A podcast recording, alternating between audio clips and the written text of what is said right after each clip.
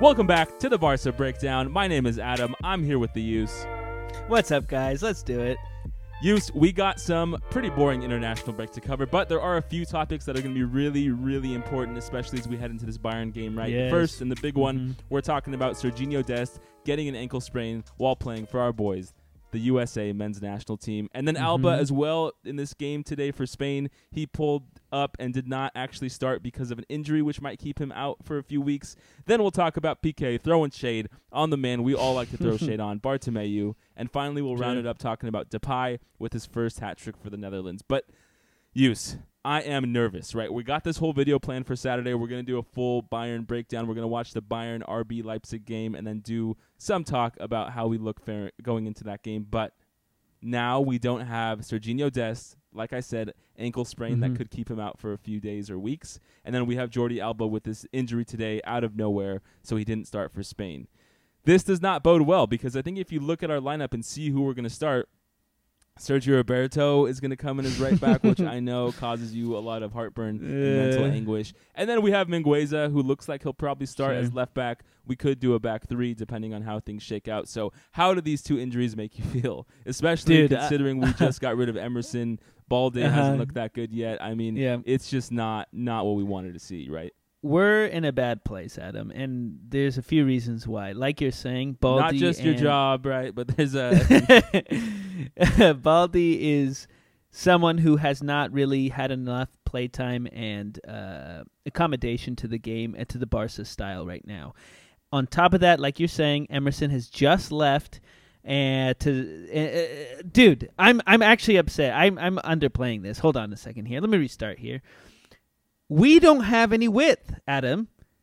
Uh, both left and right side, Serginho Dest and Jordi Alba are out. They're injured. We don't have anybody yeah. to really fill this spot. already. Like if we had Serginho Yeah. Dest and Jordi Alba, I'd say, man, we're probably going to take a shellacking. I mean, it's at the Camp Nou. Mhm. I think there's going to be a, around forty thousand fans there for the first time in a long time, so that's a plus. At the same time, Sure. though, a full strength Barca, this Barca squad, I mean, full strength minus It's- you know Fati yeah. Dembele, uh, not Sure. looking good. And now we have these two out. I'm really worried. I think that Koeman is probably going to go with the back three. I'd have to say that's probably going to be his decision, right? Sure. With you know Piqué, Araujo, Lenglet, maybe uh, Mingueza in there instead of Lenglet. But overall, it can't be good. I mean, you don't want to go up against a team that's been just Yeah. on fire. You know, Lewandowski. When you think about no Sure. Alba, no um, Dest, when you think about just a weakened backline, I'm just really worried he's going to carve us up. And you know, we all have those bad flashbacks to the eight-two loss, right? You eight-two see it. um, all of the Sure. memes. So I'm not too too happy about it, Hughes. But all we can But- do is hope that, yeah. I don't I don't trust Sir, uh, Roberto coming in. He's so weak on the defensive side. And yeah, okay, he scored two goals this season. Let's just pretend he we're not playing offensively for him. We're gonna like, right. We de- defend on our wings for some, or we um, depend, excuse me, on our wings for defensive capabilities.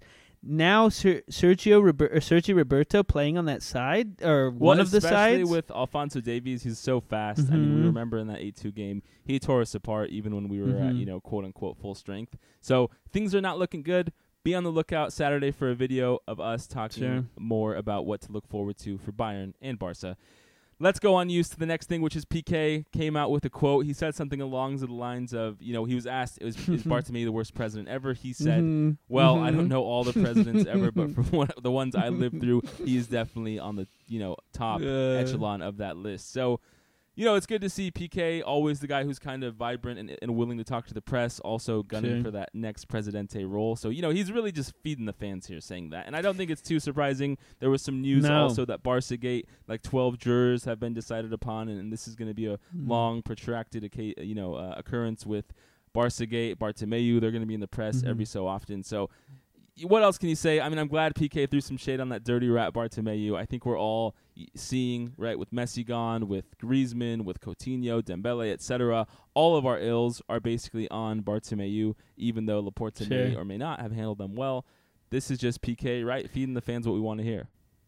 But at the end of the day, uh, Piqué is basically saying like, "Hey, Bart did a lot of terrible things financially, especially, but at the same time, in the whole Barca Gate thing, he gave our players a bad name, man. And Piqué's out there to defend his um, companions on the pitch and be like, "Hey, this guy really was not a Barca quality president," and and that's really good to see from someone who we see in the future, very possibly taking that mantle, or at least being on the.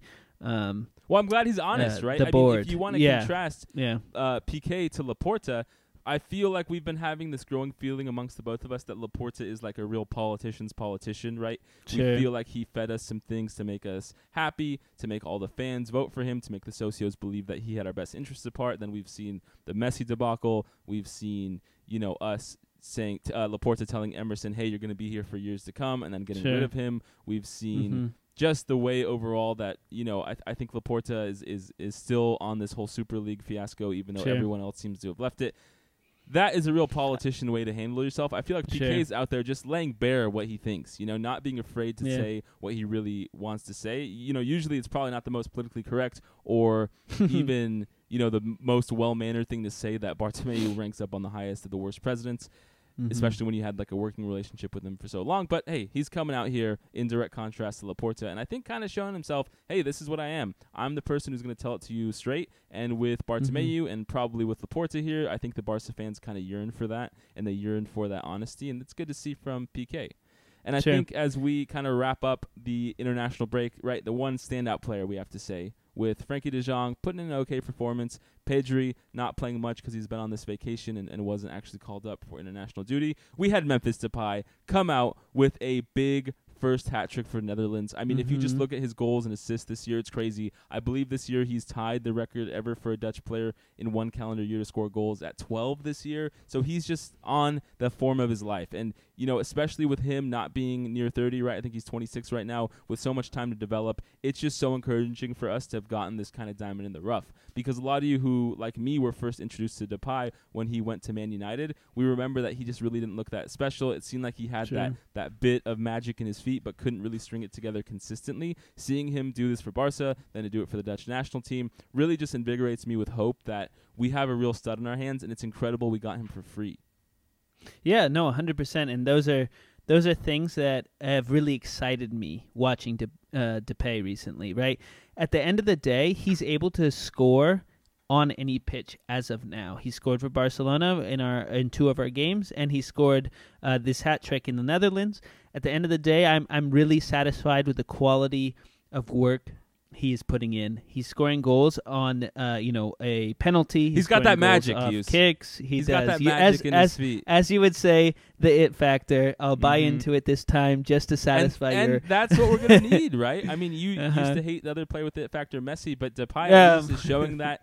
I saw in you know training Uh. with the Barca, uh, like the the Barca players who didn't go on international break. They had a Mhm. little like friendly basically, and Coutinho scored, and so this is what we need. We need people to score goals. If you remember when Yeah. Messi left, we were saying, hey. There's you know 25 to 30 goals per season in La Liga that are gone. Where is that going to come from? Dembele with almost a full season last year couldn't come up to even 10. Griezmann also was lackluster in the goal front. So I'm glad we saw and we, we have seen and we, we got a player like Depay who has the ability to put the ball in the net. That's what we need, and that's what's going to help us, you know, That's, hopefully get top four, if not higher, this year in La Liga, and then compete in the Champions League, right? I mean, but would you bet against Depay putting one in against Bayern? I definitely wouldn't on this form he's in. And, No, we, no, we no. get one at home at Camp Nou. Maybe the defense somehow. Okay, it's not going to happen, but maybe the defense shows up big, and you know that game might not be as bad as we think.